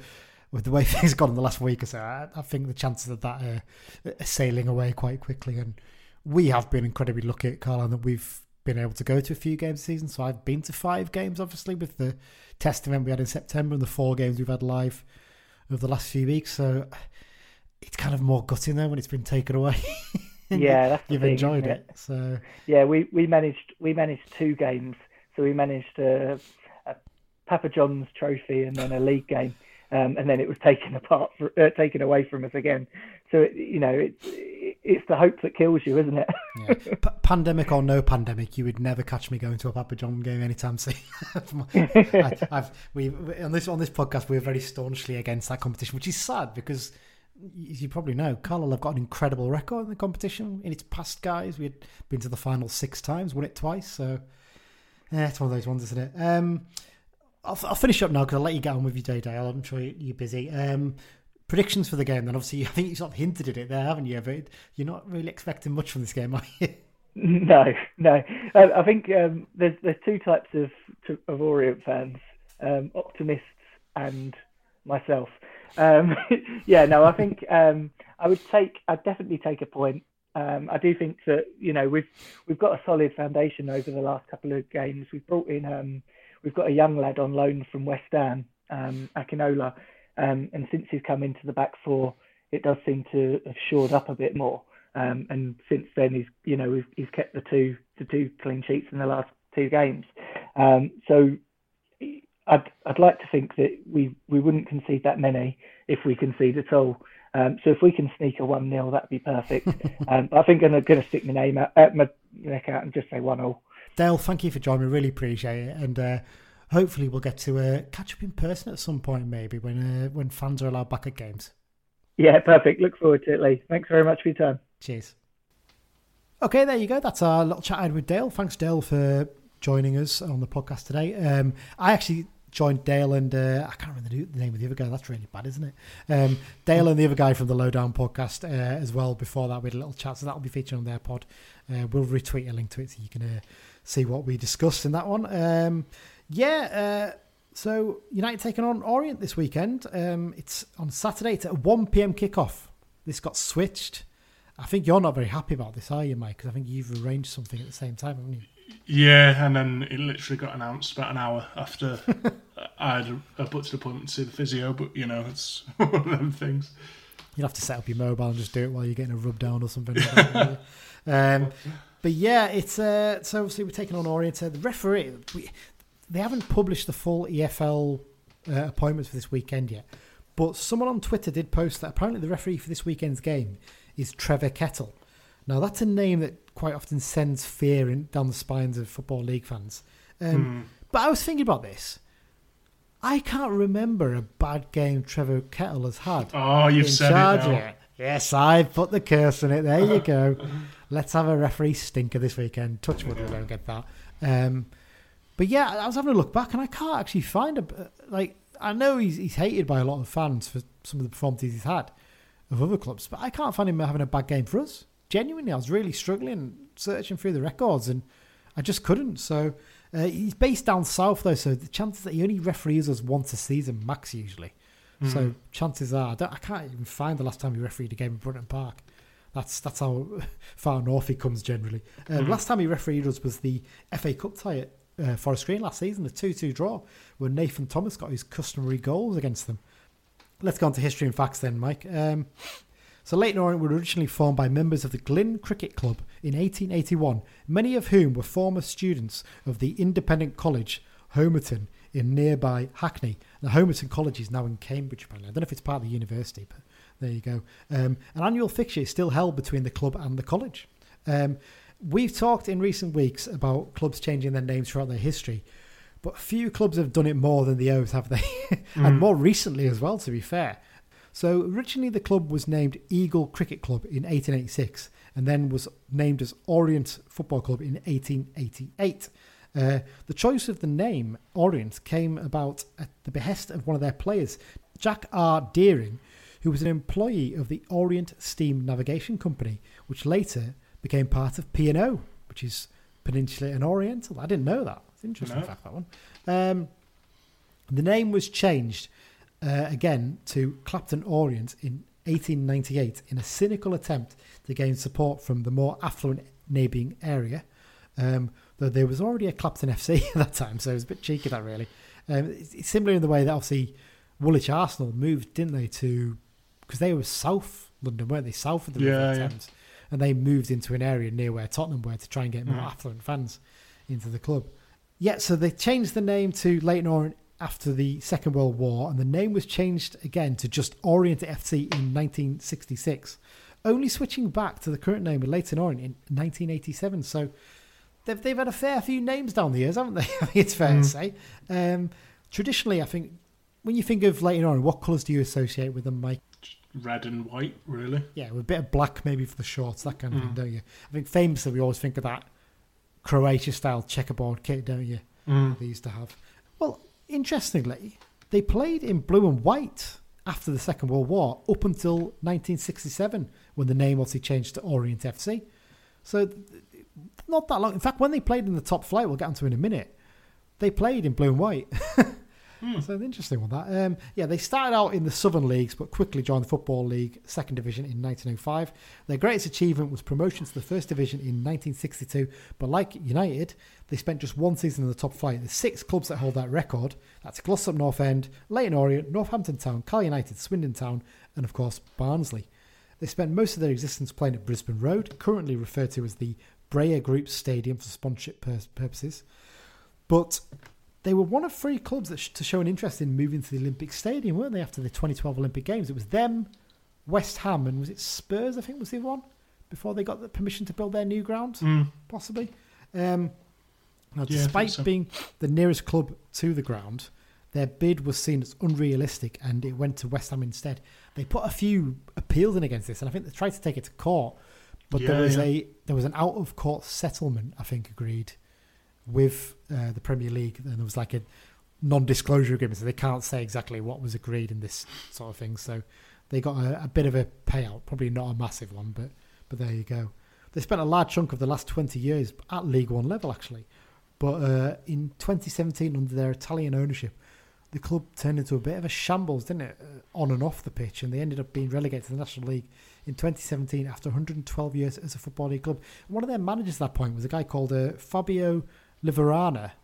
Um, he's just been sacked today as the Parma manager.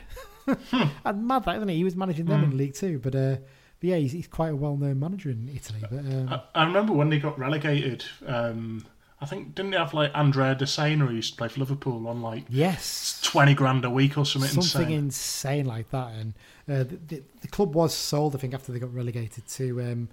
Uh, I think it's a guy called something Travis. I can't remember his first name is, but he's actually the uh, president or the chairman of the Dunkin' Group, as in Dunkin' Donuts. Yeah. So there you go. Yep, so they spent just two seasons in the National League before they were promoted back into the Football League under the stewardship of Justin Edinburgh. But sadly, he didn't get the chance to lead them into the first campaign back in the FL because he died of a heart attack that summer, didn't he? Um, He was out, I think, in Spain, wasn't he, covering the Liverpool Spurs Champions League final because he obviously he's a former Spurs player, a bit of Spurs legend. Um, I think for like TV, he was doing stuff out there, and I think he, it was either when he was out there or when he got back that it happened. Sadly, celebrity fans, um, couple here, a couple of decent ones actually. Comedian and former host of Win, Lose or Draw and In Bed with MeDinner. You're probably a bit too young to remember In Bed with MeDinner, Mike. But it was a classic late night ITV program when they used to just put. They basically used to in back in the day before you had like you know those casino programs they put on all night or just repeats of films and stuff. They used to put some absolutely mental TV programs on late at night. I can't remember if this was ITV or Channel Four. It was one of the two. In bed with me dinner was just it was it was brilliant TV, really really good. But it was one of those things that was never going to last forever. It was only going to be on for a couple of years something like that, and then it was gone. But it was brilliant TV. It was Bob Mills is the guy I was talking about by the way. There, um, he's, he's quite well known, uh, probably the best known Orient fan out there. Really goes every game. Uh, he's regular on Fighting Talk on Five Live as well. Very funny guy. Uh, and the other two is the Lloyd Webber brothers. I'm not a big fan of them, so yeah, let's move on. I'm sure Andrew's not often that often down Brisbane Road anyway. Head to head record, uh, pretty tight. We're just ahead. 22 games won, 14 games drawn, and 20 games lost. Uh, we haven't lost in our last five leagues fixtures against the O's, but prior to that, we lost four in a row, including a 5 1 defeat on the opening day of the 2013 14 season. Remember that game? Yeah. Um, Lee Miller was sent off for apparently throwing a player onto the concrete bit on the edge of the pitch. I don't think it was intentional when you look back at it, but that sort of ruined that game for us, and we just never really recovered after that. Yeah, so last time we met, obviously due to the season ending early, we didn't get to play the home fixture against Orient last season. So our last game against them came back in October 2019, where the two sides played out a 1 1 draw. The O's goal coming from the spot with Jack Iredale scoring a second half equaliser. Did you go to this one, Mike? I can't remember. Yeah, I was there. We got Yeah. stranded on the train on the way back. Yes, hours on we end. did. God, I completely forgot about that. I remember that we had Johnny messaging us, didn't we? Uh, taking absolute delight in the fact that we were stuck on a.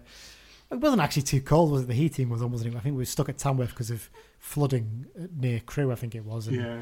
we had a couple of. Um, Aust- I think they were the Austrian Liverpool fans, weren't they? We Yeah. were sat on the train because I had my tablet with me. and I had 4G signal, so we sat watching Match of the Day. That's how late the train was. We were still at Tamworth on the way back to Liverpool. Um, And I, I used yeah. my advanced German to say to them, "Oh, the trains are better in Germany then, yeah." And they said, We're, th- we're from Austria. you were just like, that's the end of that conversation then. Cheers, guys. So there you go, because they were going to the Liverpool game the next day, weren't they? But, uh, Yeah. But there you go. So yeah, that was that was a cracking day out. That wasn't it. I, I I've said this before, and I'll say it again. Leyton is probably one of my favourite away days in, in the league. Yeah. It's just good. You can you can basically get yourself down into central London. You know, head out towards the east, head up to the coaching horses, have a pint there beforehand, and Well, head the, the the people with them flats in the in the corner of their ground must be buzzing with these behind closed doors matches. Oh, 'cause they- to watch them. Exactly. Well, yeah, it's just great, great luck for them, isn't it? Um, yeah. yeah, I think we, we kind of expected, didn't we, that they had a fairly quiet summer later on. We thought, sort of thought, mid tables probably. Re- they've got a solid enough squad. They weren't going to be in danger. Arguably, they've probably slightly overperformed so far this season. Would you say?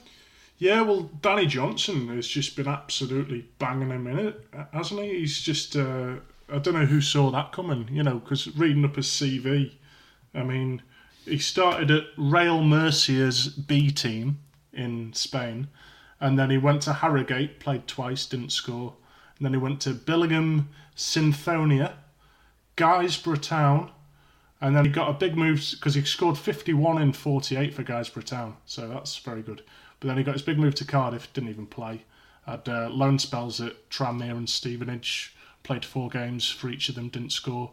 Then he's been to Gateshead, Motherwell, and Dundee, and signed for Leyton Orient, and he's he's just been absolutely banging them in this season. I think he's averaged a goal every um, game and a half, like exactly, like every 130 odd minutes. So he's, um, I think he's sort of the the real key for their success this season. Yeah, he's done fantastically. Like I said, totally unexpected how well he's done, but um, really taking his chance in the O's team. Um, yeah, so they, they currently find themselves in ninth place in the division on 33 points with a record of played 22. They've won 10, drawn 3, lost 9. They've scored 32 goals. They conceded 26 and they've got a plus 6 goal difference. No team has lost as many games as the O's in the top half, but only United and Newport have won more games. So they hmm. don't draw many, but but they, you know, they, they they've won a fair few as well, which is what's pushed them right up hmm. into contention for a playoff place, isn't it? It's hmm. uh, quite remarkable what they've done in terms of that. Their current form's not too bad. They're sort of mid-table in the form table of the last six games, so they've won three and lost three. Um, last time out, they picked up a one 0 win over big spending Salford City, following on from a two 0 Derby win over a much improved Southend United. Prior to that, they'd lost three games in a row by a 2 1 scoreline.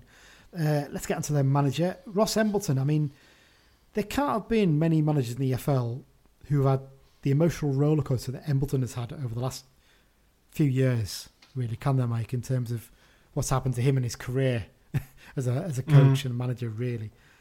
So obviously, he's been part of the O's coaching staff for quite a while. I think he had spells at um, Spurs as well, possibly, and Swindon. I think yeah, jobs working there.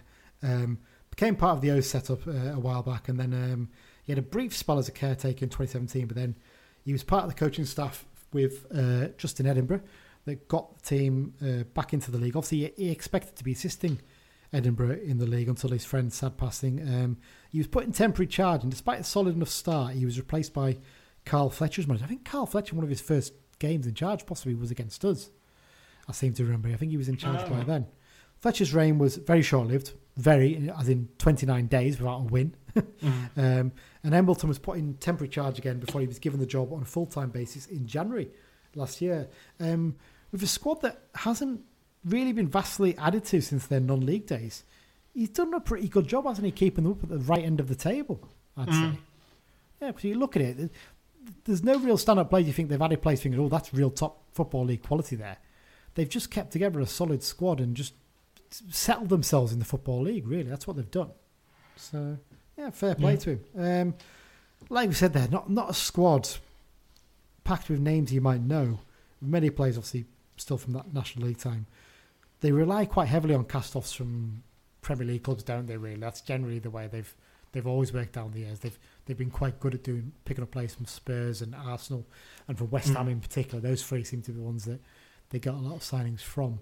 Um, in terms of the squad, picking out some of the key men, I mean, one that stood out straight away to me is the goalkeeper, uh, Lawrence Vigouroux, um, ex Spurs and Liverpool youngster, isn't he? Had a spell at Swindon. I think he had a bit of a dodgy time at Swindon for a short while, didn't they? Um, from there, he had a few sort of loan spells out. Um, he then had what I could only describe as a, a very interesting spell. He went to Chile. He's got Chilean nationality, Ch- Chilean nationality. So I'm not sure if that's a family thing, maybe from his mum or his dad or his grandparents. But he had a short spell with, I think it's Everton in Chile. So quite an interesting one. That you can you can argue he's played for both Liverpool and Everton. Funny enough, but uh, no, not not the same one. Um, but yeah, obviously he spent a season in Chile, returned to Orient in uh, to London, England, sorry, in the summer to sign for Orient, and by all accounts he's been one of their star players this season. So fair play to him. Uh, in terms of defence, the guys from the uh, Lowdown podcast did mention Tunji Akinola, who's on loan from West Ham, as being a key signing for them in recent weeks. He's done really well. Um, midfield, Josh Wright, he, he's a player who knows the Football League well. He was at a long time at Millwall, didn't he, I think? Uh, but up front, Yeah. obviously, the one standout, you mentioned Denny Johnson there. But um, I think it's Conor Wilkinson, apparently, who's done really well for them in recent weeks. And you, you've got to mention 78 year old Jobi McAnuff and the job he's done for them, really, hasn't he? Not- he's 39. Yeah, exactly. He's 39, really. But there was a brilliant clip they put on Twitter the week later on. If you want to go and dig it out, go and have a look for it. Uh, where I think a ball's played over the top towards sort of the corner flag, and it's one of those pitch side cameras low down right by the corner flag. And he's got a running start on like a 23 year old defender, and he just burns past him to get to the ball. And you think, you're 39, man. Relax. But he's their captain, and it, it- like I said, he's been a key player for them recently. He's got a brilliant free kick for them, I think. I think against Southend possibly it was, but he's he's big big player for them. Um, no ex United players in their squad, and I don't think there's any XOs in Carlisle's squad, is there? I've had a look, quick look through, but I'm not. I've probably missed someone. Someone's going to point it out to me, but quick look for our squad doesn't suggest there are any ex Orient players in there. No. But I was I was looking as well, and um, Leyton Orient have three players who were in the top 25 assisters in the division, whereas we actually only have one. Well, we, we spread it around though, don't we? Really, I suppose Yeah. in that sense. So, and quite often we get ones where it's a long throw in and someone, one of the opposition players is flicked it on, so they don't Yeah. count those as assists, do they? Mm. I know you do in your calculations, that you do, but there you go. Um, let's go on team news then, Mike, quickly. Um, we're recording this early, so this might be out of date. Beech may update before the weekend in terms of who's available. So, Jon Mellish possibly still a doubt with the knock he picked up after the Bolton game. Um, we're expecting Nick Anderton should return after his self isolation, shouldn't he? Mm. Gime Toure should be back as well. He had a little trip back to France. I, I have to say, we, we haven't touched on this yet, but I think this is excellent man- management by Beech in terms of Mm. dealing with a player because he explained it, didn't he? I think after the Walsall game with Toure that in normal circumstances, Toure obviously he's got a flat in the city. I think obviously we've mentioned before he's many has the trips where Dan's seen him out and about uh, doing his shop. Um, he's alone, isn't he? Hasn't I don't think he's got a partner over or anything like that. Mhm. Um, he's you can't mix with other people really because obviously they've got their own bubbles away from football. The other players, Mm. so he's been feeling quite lonely. I think by all accounts. I think Beech is sort of sympathy is the wrong compassionate, wasn't it? Really, his compassionate leave he was given, basically saying, "Go back to France, see your family for Christmas, you know, and just you know enjoy it and bu- build your your, your happiness up." Almost, really, isn't that? That's the best way Mm. to put it, isn't it? And hopefully, it's made a big difference for him because you know you don't want to see a player unhappy and. He seems to be really positive about being at the club. He doesn't seem to want away or anything like that. There's no suggestion at all of that. I saw Mm. he was liking a couple of posts about Bennett signing and things like that. So he's clearly happy here. He just maybe needed something to give him that little bit of a confidence boost and a lift. And fair play to Beech for doing that because some managers wouldn't do that, would they? They'd Yeah. tell him, you know, you've got to deal with it. But the current circumstances, you've, you've got to be a bit sympathetic to people, haven't you? In the in terms of stuff like that. Yeah, exactly. Um, and it's not like we missed him over the past couple of games. Oh, isn't it? He's going to have a bit of a job getting back in the team. Yeah. Especially as Brennan Dickinson finally made his debut against Walsall. That's another Mm. positive we could take from that game. Um, Beech has sort of explained the fact that we were supposed to play a bounce game against Blackburn, but that obviously had to get cancelled with the current restrictions back in place in terms of moving between tier areas. So he's basically said that Dickinson's going to have to build up his fitness in the first team games, Mm. just just the way it is. And he was a bit unlucky. He got a free kick given against him where he, he looked like he cleanly won the ball fine. He Mm. was about to hit the trigger, wasn't he, and have a shot. So just rotten luck, that isn't it? But great, great to have him as another option up front. Um, Ethan Walker's started full contact training, I think, with Preston now. Continue his recovery down there at the moment. I think they're sort of keeping him for a little bit just to see whether they potentially use him in a couple of games. Um, Mm. So it'll be interesting to see what happens there. It might be one of those ones where they wait until the end of the tr- the window, and then if they feel like he's not going to get into their team or do enough there, they'll probably send him back out on loan. I think them signing Ched Evans as well might make a little bit of a difference in terms of pushing him a bit further down the pecking order again. Um, and obviously, we mentioned there Danny Devine's continuing his recovery after a knee op. Um, let's do some predictions then, Mike. We- We'll start with the the Leyton Orient game. What what's your thoughts? I'm gonna go three 0 Carlisle. Ooh, you go, Yeah, going all uh, this one. and I, I'm gonna go. Taylor Charters will get his first goal for the club. Bennett will score, and I'll go for Patrick as well. You know what? I'm going to go 3 1. I think we'll concede one, but I think I agree with you. I think we'll get a free. Um, I agree with you. I think Charters will get his first goal. Um, I think Dickinson will come on as a sub and get a goal later on. And uh, like I agree with you, Patrick's going to keep his scoring streak up and get uh, another one as well. So there you go. And uh, the Harrogate game, what do you reckon for that?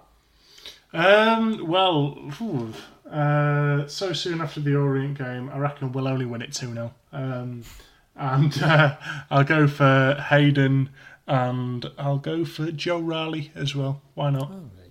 Um, I'm, I'm gonna I'm gonna agree with you on that one. I think we'll win it two 0 I think I think that game that was called off and conceding so early in it be a bit of a wake up call in terms of what we do for this game.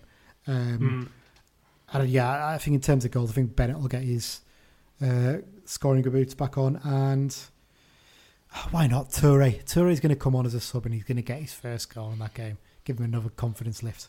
That's what we want to see. Spread the goals about. There you Yeah. go. I've gone for five different scorers over the uh, two games. Probably be both nil nil now. I've said that. So, yeah. But, uh, but yeah, it's a good opportunity this weekend, isn't it? Really, because I think both Newport and Forest Green are out playing due to FA Cup games. I don't know if they're both playing or their game op- opponents are playing in the FA Cup, but uh, really good chance to just build a little bit of a gap up, isn't it? That's the Yeah, key thing. hopefully. Put the pressure on them. Say right, you have your games in hand, but we've got our points in ours. So what are you going to do Mm. about it? That's what we've got to do. Okay, X Files. That's the final section, Mike. Coming up. Um, we're not going to cover the goal score because it, there's about three or four games and games have been called off and genuinely it would just take forever to, to run through a few of them. I think there was a few interesting ones. Dan might want to pick them up next week, possibly. I think Macaulay Gillespie scored in Australia for Brisbane Roar. And I think it's their first game of the season. I think you got man of the match in that. So uh, that's fantastic to see. Well done, Macaulay. Um, let's just look at some uh, sort of transfery sort of stuff because the transfer window's open now. We'll, st- we'll, we'll, we'll leave the, the, the main one to last because we'll probably discuss that a bit more in depth. But um, a couple here. Obviously, Joe Garner's completed his move to Apoel Nicosia. Um, do you think he might be regretting that now, Mike? Because uh, the man who took him there, Mick McCarthy, uh, he's been sacked. just a, just a, what was it, a couple of months after taking the job. Uh, well, you know, he's in Cyprus, isn't he? When you know a lot of us would, would like a holiday. Uh, so, you know, will he be that bothered? He's prob- I think he's, he's probably on silly money there as well, to be honest. And after, uh, did, did he get? Yeah, I think there was a mutual termination of his Yeah, contract. Wigan let, Wigan. Wigan let him go, basically, take the deal on, I think. so. Yeah, so he'll have got a bit of money from that. So, you know, he's he's in the sort of his, his twilight years now, isn't he? You know, he was just a, Mm. a young teenager for us, but um, it might just sort of build up his uh, coffers for his re- retirement now. You say Twilight, he's only at 32, maybe 33, 100% on that one. He was, he was yeah. 18 when he signed for us originally, wasn't he? So Mm. I'd imagine, yeah, he'd he'd only be about 30 potentially, actually. I'm thinking off the top of my head there, isn't he? Yeah, he's only 30, so not as old as you think. There you go. Um, okay, uh, next one. Jarrad Branthwaite has been linked with a loan move away from Everton. He's been on their bench for the last three games, actually, so he's got his fitness back and got a place back on the bench finally. But he's been linked with a loan move to Blackburn Rovers. I think it'd be actually quite a smart move for him, this one. I think it would work quite well. What do you reckon? Yeah, I think so. Uh, I think there's a another lad, like young lad at Everton that they paid money for before him. Oh, is it Uh, Godfrey? I think was it Ben Godfrey, yeah, Yeah. Um, who's been getting games at right back because Coleman's injured there. So, um, and. I think Branthwaite was unlucky because he got injured. He was injured at the same time as injuries happened, so Yeah, he couldn't yeah. take the place. So. Uh, but yeah, I think it, would be good for him to be sort of playing league football and keeping his, his foot in the door there. Really, uh, he, he by no means just disgraced himself when he got called up into Everton's team, but it just hasn't happened for him this season. And let's do the last one then, Mike. Harry McKirdy. Uh, he's been told he can leave Port Vale, but that could be up in the air because the man who obviously told him he could go, John Askey, has, uh, has now been sacked by Port Vale, hasn't he? A few managerial departures in the last few weeks, hasn't there? Yeah. Obviously, Holloway leaving um, Grimsby as well. Um, yeah, it's an interest. If ever there was a sign of a waste of a talent, this lad would be it, wouldn't it? Because Mm. the other day I saw someone say it was one year to the day since we played that those FA Cup games against Cardiff, and he was brilliant in both of those games. He, Mm. he- you know, he was absolutely terrorising a, a championship right back for most of the game in those matches. And here he is, being let go by a club that's struggling to, down the bottom end of League Two after being our top scorer last season. There's a Mm. serious attitude problem there, isn't that? That's Mm. the problem. And you think year on since we last won at Walsall, and that 2 1 win, where our friend Johnny was very excited about a pub that sold curries and wouldn't shut up about it and still won't shut up about it. I'm dropping that in because I know he listens and he'll, he'll, he'll love it to get a nice shout out. but yeah, McKirdy, I just, I just don't get it. Would he rather just be a professional Chelsea fan? Yeah. Is that all he'd rather be? Because th- that's I all he's heading so. towards. Uh, yeah, Stafford well, Rangers before you know it. yeah, I think he'll be at Bromley in next season uh, what a with his mate Byron Webster, and then uh, he'll be at like uh, Stafford Bill- Rangers, that's heard Billericay Town. He'll do a year there, and then he'll just die. He's a player who should be playing. not should- die, but That's a bit a bit harsh. um, he- he'll he'll basically he's he's going to end up playing at lower non-league levels rate. He should be pushing Mm. himself towards moving the championship really with the ability Mm. he's got, and he has got ability. There's no doubt about that. He's just got a real attitude problem, and he sometimes you Mm. need to wake up and realise Mm. it's it's fantastic that we don't have any bad eggs like that in the squad this season, really, isn't it? In comparison, Yeah, exactly. Well, I, having said that, I think if Steven Pressley rocks up somewhere north of the border, um, he might bring him there because Pressley sort of loved him a little bit, didn't he? But I don't know. he seemed to get the best out of him, didn't he, Presley? I think that's that's the way you'd look at it. But um, but yeah. Yeah, yeah. Okay, Mike, well, that's all the X Files done, and I think that's it covered for this episode. Thanks very much for joining me. A hell of a long one, this one, isn't it? It's much longer than Mhm. normal. Um, in terms of specials, uh, me and Dan are going to get around to doing the, the shirts one soon. We were going to do it today, but it's been a bit of a manic one, so I've not really had the chance. Um, but that will be coming soon, 100% promise you that one. Yeah, if you've got anything you'd like us to discuss, and you've obviously seen today, we've answered a lot of questions from the Be Just and Fear Not Facebook group. We always put posts up there before we record asking for your questions. But if you want to send us them in via at Brunton Bugle on Twitter or by email to bruntonbugle at gmail.com, more than happy to, to bring them up if we got the time. Uh, if you haven't already, I'm sure you have, most people have now. Uh, remember, you can subscribe to the podcast via all good podcast apps, including Acast, Spotify, Apple Podcasts, and Google Podcasts. Please do also give us a review. We really, really do appreciate it, especially if you give us a five star review. Don't give us a one or two. if you think we're not quite good enough, give us a four, but give us a five if you can, because it really does help. Because more people then see it and get it out to more people, and we can get more people listening, which is exactly what we want. Um, World Cup of map, uh, World Cup map of listeners. I don't know why I call it World Cup map of listeners. The World Map of listeners. We've got some new ones, Mike. I'll go on. For the first time, we have listeners in France and Spain. Incredible that it's staying until now to get listeners in France and Spain. Well, we've got a listener in France when Toure has been back in France. Is that a coincidence? I don't know. Hmm. Possibly, possibly. I mean, we had Gibraltar the other day, and I've just checked the, the Spain listener is not far from Gibraltar, so maybe they've nipped over the border for the day and listened to it there. Thank you if you have, because that's just given us another country, and we really do appreciate that. but other than that, yeah, it's all the usual places. Luxembourg's still on there, um, the Netherlands, Turkey, bit of Germany. You know, they're all everyone listening across the world.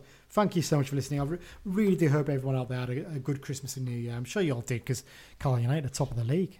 And that's the most important thing, isn't it, Mike? Isn't it? Exactly. In terms of the next episodes, I think we're looking at potentially doing one middle of next week. What we're going to do, we're going to review the two games that have just gone, and we'll also do a mid-season review because at that point we'll have played 23 games.